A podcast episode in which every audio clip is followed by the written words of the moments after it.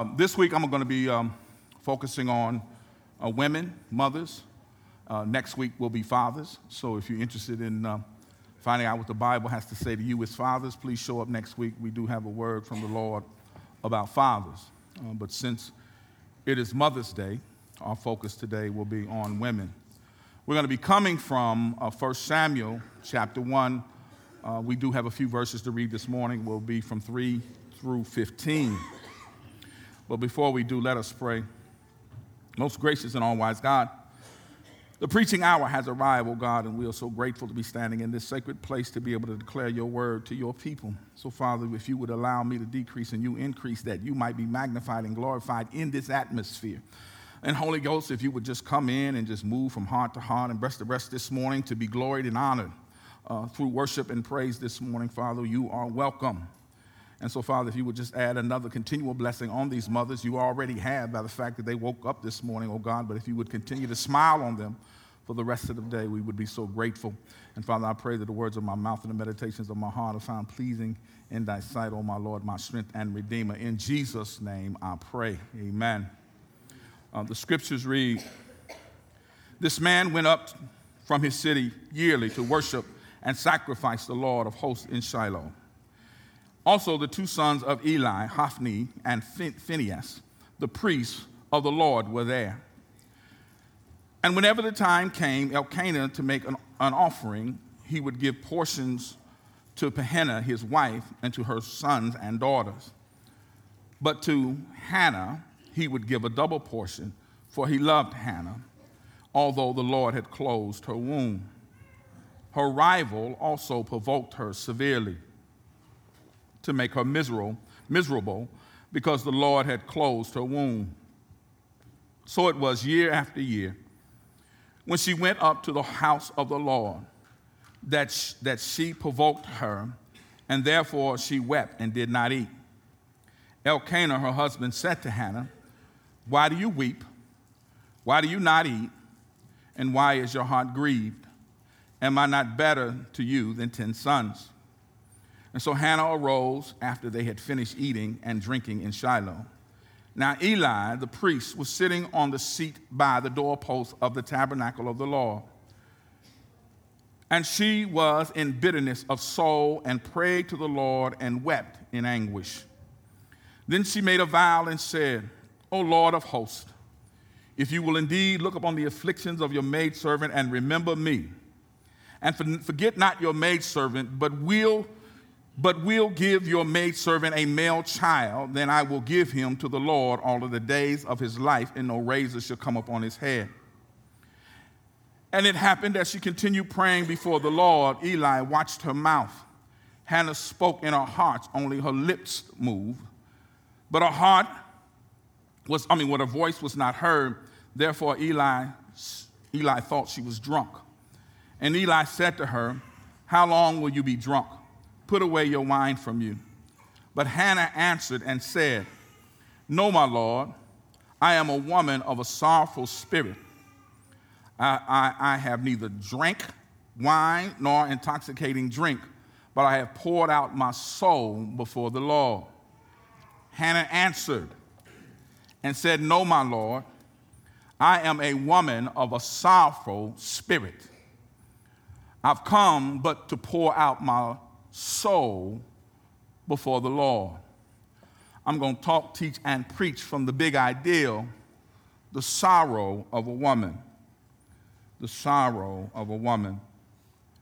And so, as we come this Mother's Day, and you can't be help, you can't help but be mindful of mothers and um, their contributions to the family. And in thinking about mothers and the way that mothers love is um, something extraordinary and powerful. It is said about a mother's love that is the closest thing to God's love. That mothers, when things happen, particularly in their families, have the tendency to internalize things and to hold on to the events that are taking place in her family. Uh, they handle things much differently than we as men do. we as men are quicker to discard situations and people and things and move on with our lives. Mothers uh, don't give up, mothers don't quit, uh, mothers fight when it comes to their children and their families. Um, and so uh, we're going to see what the Bible tells us, particularly as women, um, how to overcome sorrow and moments of grief in our life. So, why do we suffer? Is suffering in our life always a consequence of our personal sin? Does it automatically mean that God is displeased with us? Is it because we're not spiritual enough? We find ourselves asking God questions sometimes why does it seem like that my children always go astray? Why is my marriage disintegrating? Why does tragedy always seem to hit my family, my life? I'm sure we've asked God questions like this and others at different points in our life. I want to talk about this morning, for me, in my opinion, one of the worst types of suffering. I call it domestic suffering. It's the suffering that a woman experience, particularly as I said earlier, when tragedy hits her family, it can affect her in a terribly personal way. It can begin to affect her self image, her self esteem, her sense of worth, and it's happening all over our country. It makes mothers ask the question sometimes is suffering ever God's perfect will for us? What does He accomplish through suffering that can't be done another way? Or when we suffer, or when we're suffering, do we turn away from God or do we turn to God? Grief and sorrow are emotions common to the human experience. The process of grief is throughout the biblical narrative. There are multiple biblical characters who have experienced deep loss, sadness, and grief in the Bible Job and Naomi and David and even Jesus himself mourned. And we're going to talk about Hannah as we move forward this morning. One of the steps of grief is having the right perspective on it. First of all, we're to recognize that grief is a natural process and response to grief, to pain, loss, and pain and suffering. And there's nothing at all wrong with grieving. Second, we are to know that grief and sorrow can serve a purpose in our life. We're reminded in Ecclesiastes chapter 3, verses 1 and 4 for everything there is a season, a time for every activity under heaven. We're reminded in the scriptures that there's a time to cry, a time to laugh, a time to grieve, and a time to dance. The third thing that we're to remember that the feelings of grief are temporary. The Bible says that weeping may endure for a night, but rejoicing comes in the morning. There is an end to mourning, there's an end to grief and sorrow, and it has its purpose, but it also has its limits. And so, as we look at these verses this morning, we can understand that sorrow and grief and disappointments in our life can be opportunity to refresh our perspective on life we'll find out that through it all, God is faithful. And there are scriptures that remind us over and over again about the faithfulness of God in times of moments and sorrow. Because the Bible says that He's with us even though we walk through the valley in the shadow of death. God is with us. David says in the scriptures in Psalms about moments of sorrow, David would pray. And he says in the 56th chapter and the eighth verse of song, he says this about God. He says this You keep track of all of my sorrow.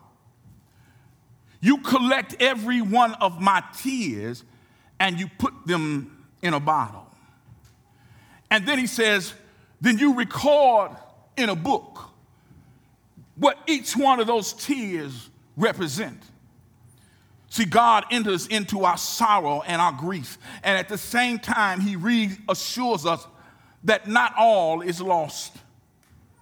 He, we're reminded in Psalms, the 46th and, uh, chapter, in the 10th verse, it reminds us to be still and to rest in the knowledge that He is God. It is an important part of overcoming grief is expressing it to God. God understands us. He wants to commune with us. He wants us to open up our minds and our hearts to the truth that He is love, that He is faithful, that He is control in control, and that He knows what you are going through, and He knows what to do to make it work out for our good. God is faithful. God is love.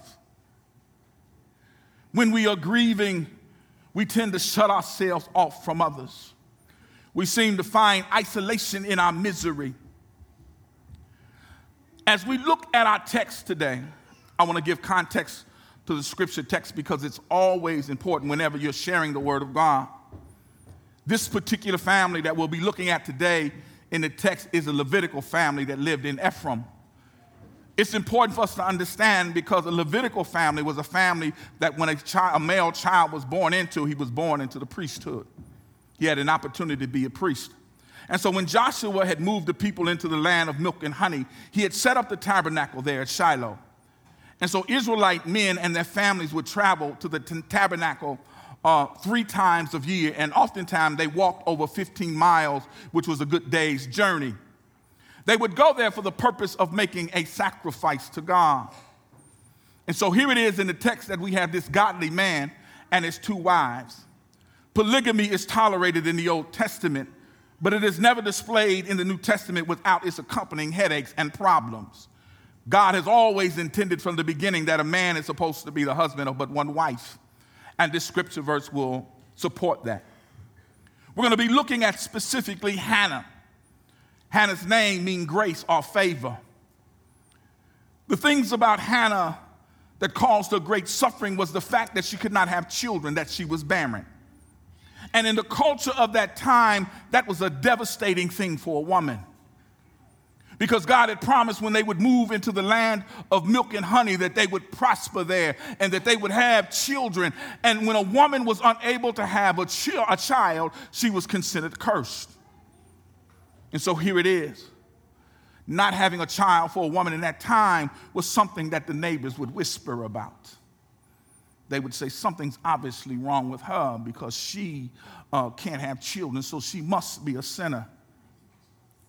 It meant that it would affect her personal worth because her personal worth in those times depended so much on her ability to give her husband children. And she was unable to, to operate as a woman. She felt diminished because her body didn't function in that way. And, and so, so many women today have reasons to feel diminished for one reason or another. I'm not tall enough. I'm not thin enough. I didn't grow up on the right sides of the track. My family is having and experiencing difficulties, and that affects a woman in a very personal way. Am I right, women? Hello. Is the mic on? Is that right, women? Amen. Thank you, Jesus. There is a pulse in the house. And so here it is. We're looking at Hannah. And there are many women in the Bible who experienced suffering in the same way that Hannah did. It affected their entire being, it affected every relationship they had. Hannah is really one of the most poignant characters in the Bible. Uh, Hannah, because of her barren condition, was a source of humiliation and shame for her. And her husband's other wife didn't make things any better, better because she taunted her mercilessly. And so here it is that year after year, that would be three times a year, the Israelites' families would travel up to the temple of Shalom and make sacrifices there to God. And it was probably during the times of the Feast of the Tabernacles where it was a fellowship offering or a peace offering they would offer to God. And a family would take a sheep, a lamb, or a goat, or something like that. They would divide it in, in, in, half, and the priest, to the priest would go the breast and the white thigh and the fat to be burnt on the altar to God, but the rest of the meat would go to the family. It was like God was saying, Have fellowship, have a party on me. And so the family would then divide the meat up. And it was customary that the oldest son in the family would receive a double portion of meat. But in this case, Elkanah, the husband, gives the double portion of meat to Hannah. And he shares meat with his other wife and her sons and her daughters, but he gives special attention to Hannah by giving her this extra gift. It really was to suggest that even though you don't have any sons, even though you don't have any children or any ability to have children, I love you.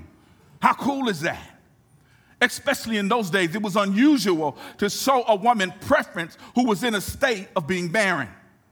But he really loved her. But as I looked at the text and as I thought about how Elkanah was operating in the text, I said, man,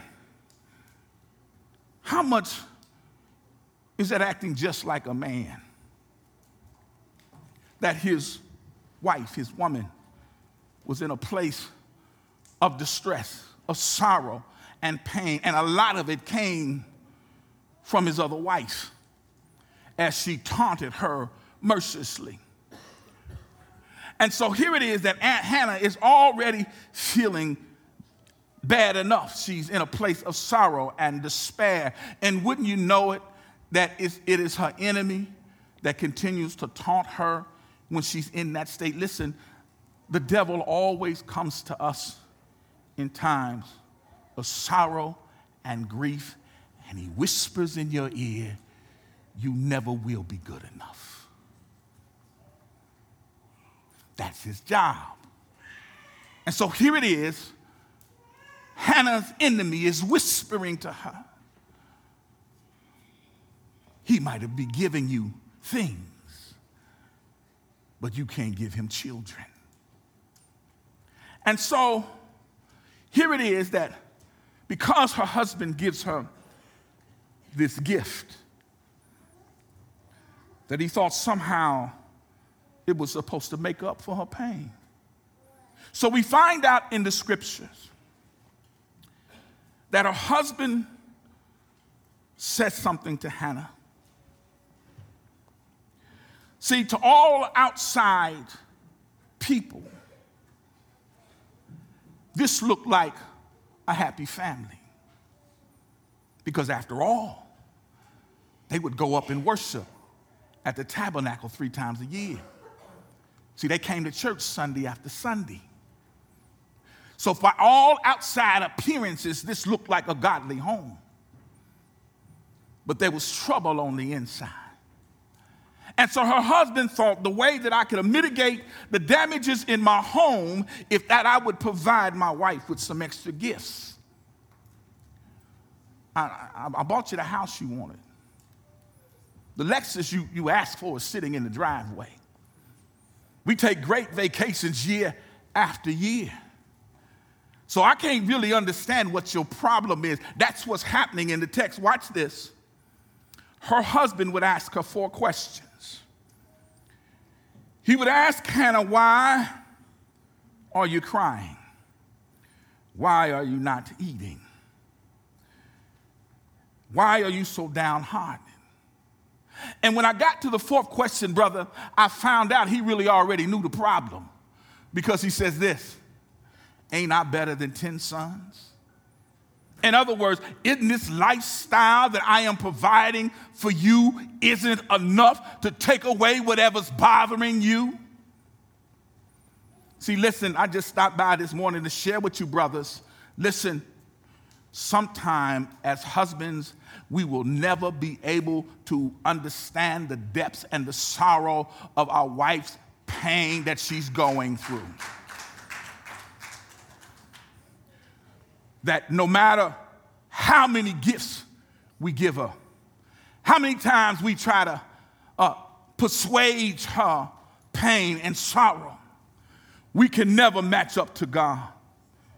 We can never compare to the love and the goodness of God. He is the only one who is able to meet every need that we have. Can I get an amen? And so here it is. I wanted to share um, this morning, um, sisters, mothers, that um, it's really unfair to think that your husband is supposed to supply all of your needs. It's really unfair that when you want to share a story with him in all of your great detail, uh, and then you just happen to look up at him and you're not listening to me at all. And you find him staring at the ball game on television. And, and, and we, I ain't the only one I know. we say, no, no, no, no, I'm listening. I, I, I got every point. Can I finish watching the ball game? And so here's his wife in sorrow and emotional distress, and there's no emotional support available for her inside the house. And to make it all worse, whose fault is the whole thing? If we look in the text, it's God. It says it twice in the text that it is the Lord who closed the womb. It's God's fault. There's no second cause or reason that God has allowed her suffering. For some folk, that's hard to take. See, we had a tendency to think, well, it must have somehow slipped God's mind or got by.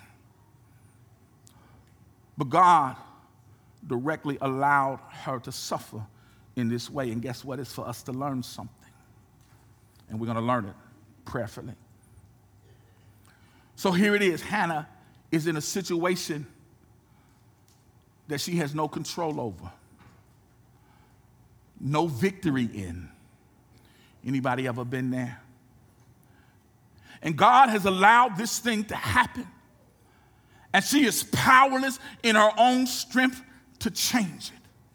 Why does God bring us to that place? What do we do, John, when we're in a situation that is so tough and, and we have to handle it? You know what we do? We handle it. But we try to handle it in our own power and strength. And we fail because we never call upon God.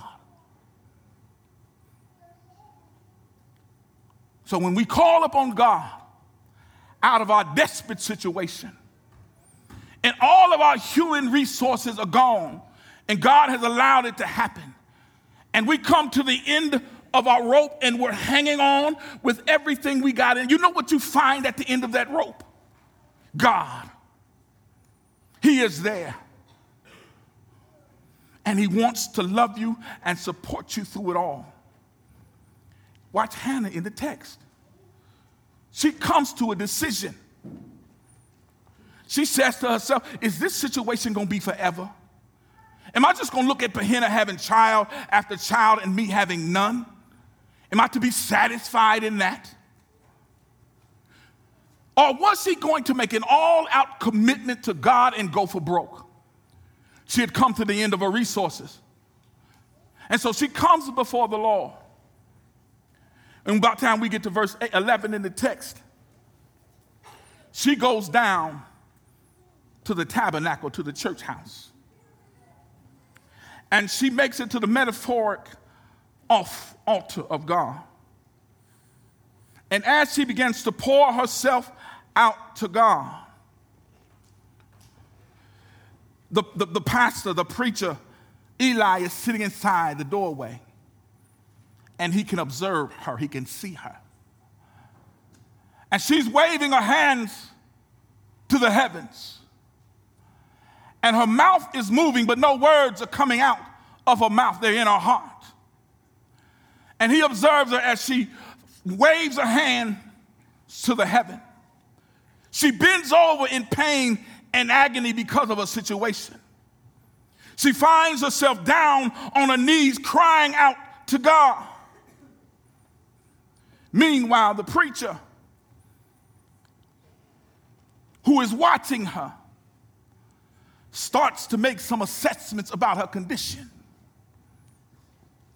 And so he comes out of the church and he says to Hannah, How dare you come here drunk? Put away your wine. And Hannah looks at Eli and she says this. she says, No, my Lord, I'm not drunk. I haven't drank any wine. She says, I am a woman of a sorrowful spirit. And I've come to the house of God to pour my heart out before Him. I am sharing with God the abundance of my complaint and grief that I have never spoken to anybody until now. See, y'all, y'all, y'all gonna miss it. She came to the church house and she needed God. And the pastor who was watching her didn't say, How can we be of some assistance? The leadership team didn't come and huddle around as she prayed. See, she was at a point, she had no pastoral support. She had no spiritual support on this side. This was between her and God. And she didn't care what you thought about it. See, sometime in our life, our situations get so tough, our grief gets so deep that sometimes we need to come and get ugly before the Lord and make our apologies later. Because we need to get real with God. And so here's Hannah pouring out her heart to God. And what I loved about the prayer that Hannah is saying, and listen, the reason she is mouthing the words and not saying the words because in those times, if your husband heard you make a vow to God as a woman, he had the right within 24 hours to make it nullified. And she wasn't going to jeopardize that. So she was mouthing the words, but she was praying in her heart. And what I loved about her prayer, this wasn't a bless everybody prayer.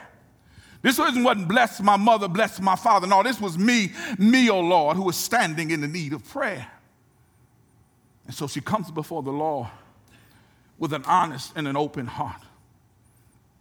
And she says this phrase, and I want you guys to understand what this phrase meant. She said and cried out to the Lord of hosts, the Lord Almighty, the Lord of heaven's armies. This expression was seldom used in the Bible. You won't find it in the first five books in the Bible. You won't find Joseph using this word. You won't find judges using this word. It's rarely used in the psalm, but what it said, it was speaking to God as the help and the comforter to Israel and was saying to God, Lord of hosts, is in my time of distress and failure, will you come and help me? And so here's Hannah in a time of distress and failure, and she cries out to the Lord of hosts. And she says to him in the prayer, she says, Will you remember me? Remember, in the context of the text, says this Would you do something about my misery? God, will you help me? Not only hear me, but help me and do something about my misery. And then she got specific with God and said, Could you give me a son? And she said, If you make that and you honor that request, Lord, I'll be sure to give him back to you and that he will serve you the rest of his life. Listen, that's the most important thing that happens in this text. Stay with me. So, when she says, Listen, Lord, if you give me a son, I'll give him back to you. She was saying, Listen, Lord, I understand that I'm being talked about, I'm being criticized, I'm being tormented by Peninnah in my house. And that's a horrible situation.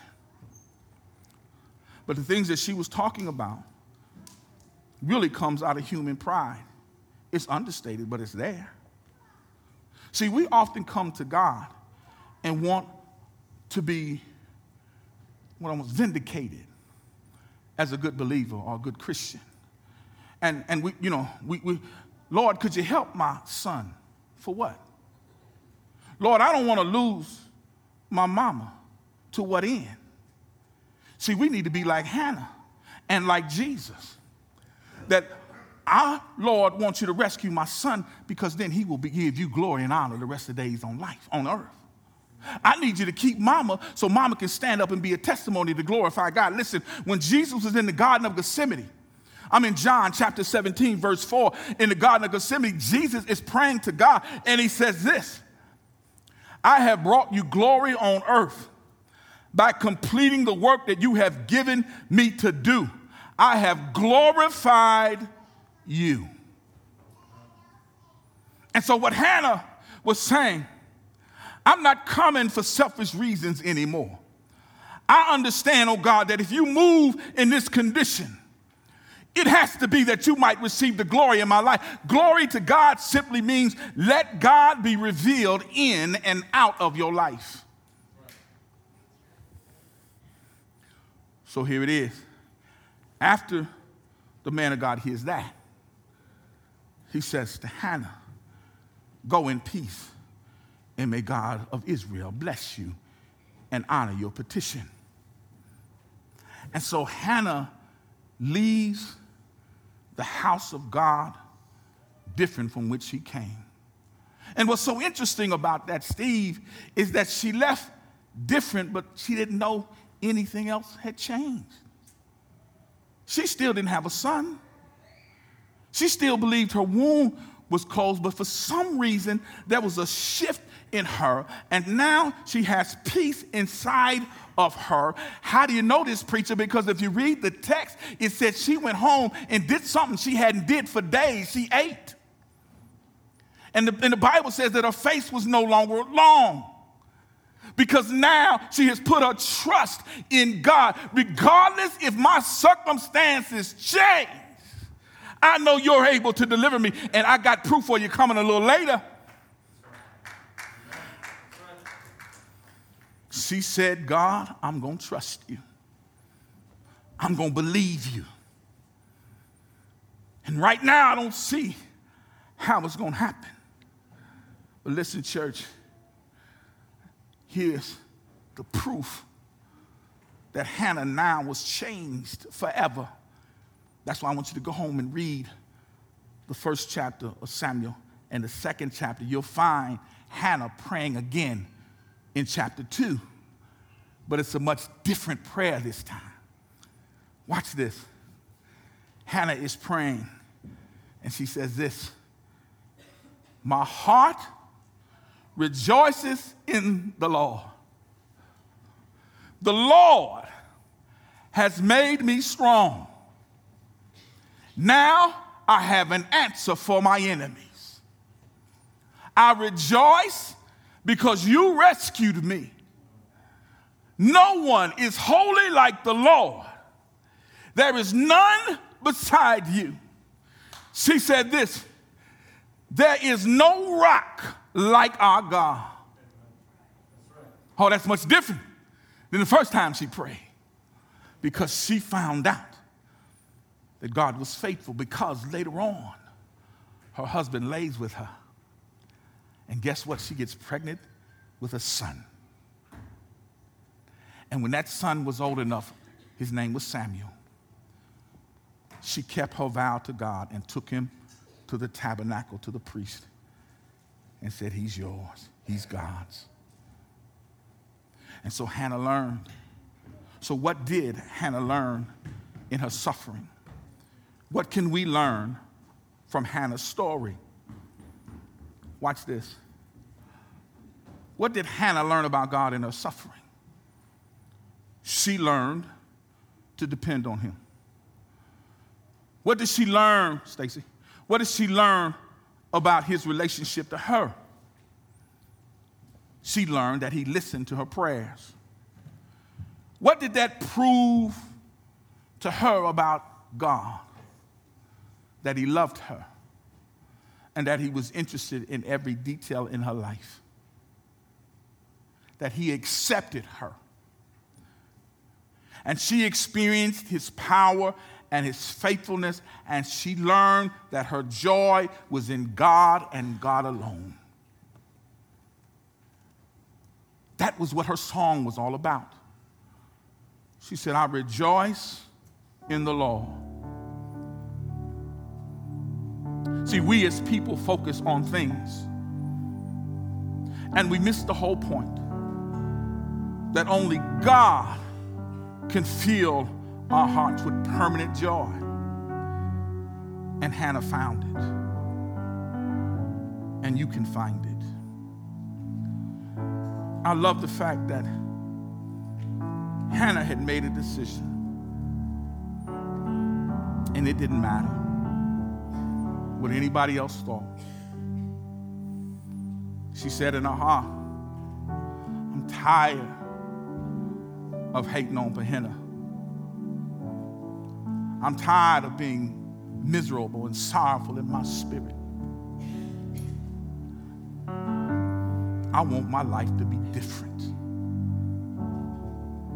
And she knew that the only person who could create that permanent change is God. And that invitation is still available today. You would just let go and let God for His glory and His honor, not my personal wealth, not my bank account, not my reputation in the community, but God, when folks see what you do for me, I'll tell them about you. I will give you glory. I will give you honor all the days of my life. And folks say, you know what's something different about you? What changed in your life? My relationship to Him. Let me tell you what God did for me. How He delivered me and set me free. I was as low as a person can get. I was talked about. I was criticized. I lost everything I had. I felt like a failure.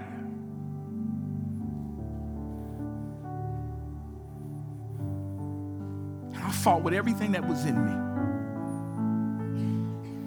And I couldn't make a change. Please hear me. God wants to rescue you. He wants to deliver you. And most of all, He wants the glory and honor from your life. So as the band comes, know that the church doors are open to accept Jesus as your personal Savior. You can come down to the altar by yourself and get ugly before the Lord. And He'll meet you there. He'll meet you at your need. He will enter the depths of your sorrow and your grief. And turn your situation around. Don't know about you, Stephanie, but that's good news. That's good news. That this 50 pound block I've been carrying on my shoulders, I can come and leave it right here and go back to my seat 50 pounds lighter. You can do it right there. You know, it's something about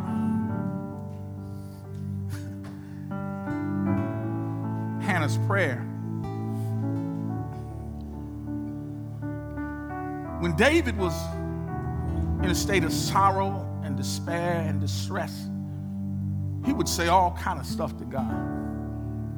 If you read the book of Job, when Job had lost everything, he said all kind of stuff to God. And guess what? It didn't upset God at all. But he came to show them that he is a God of love and restoration. He's that same God. And so David found out in the Psalms, he would start out displaying his heart of his grief and stress.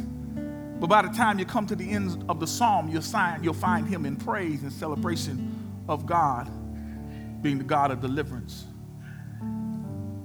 Won't you celebrate him today? Won't you allow him into your heart and into your life?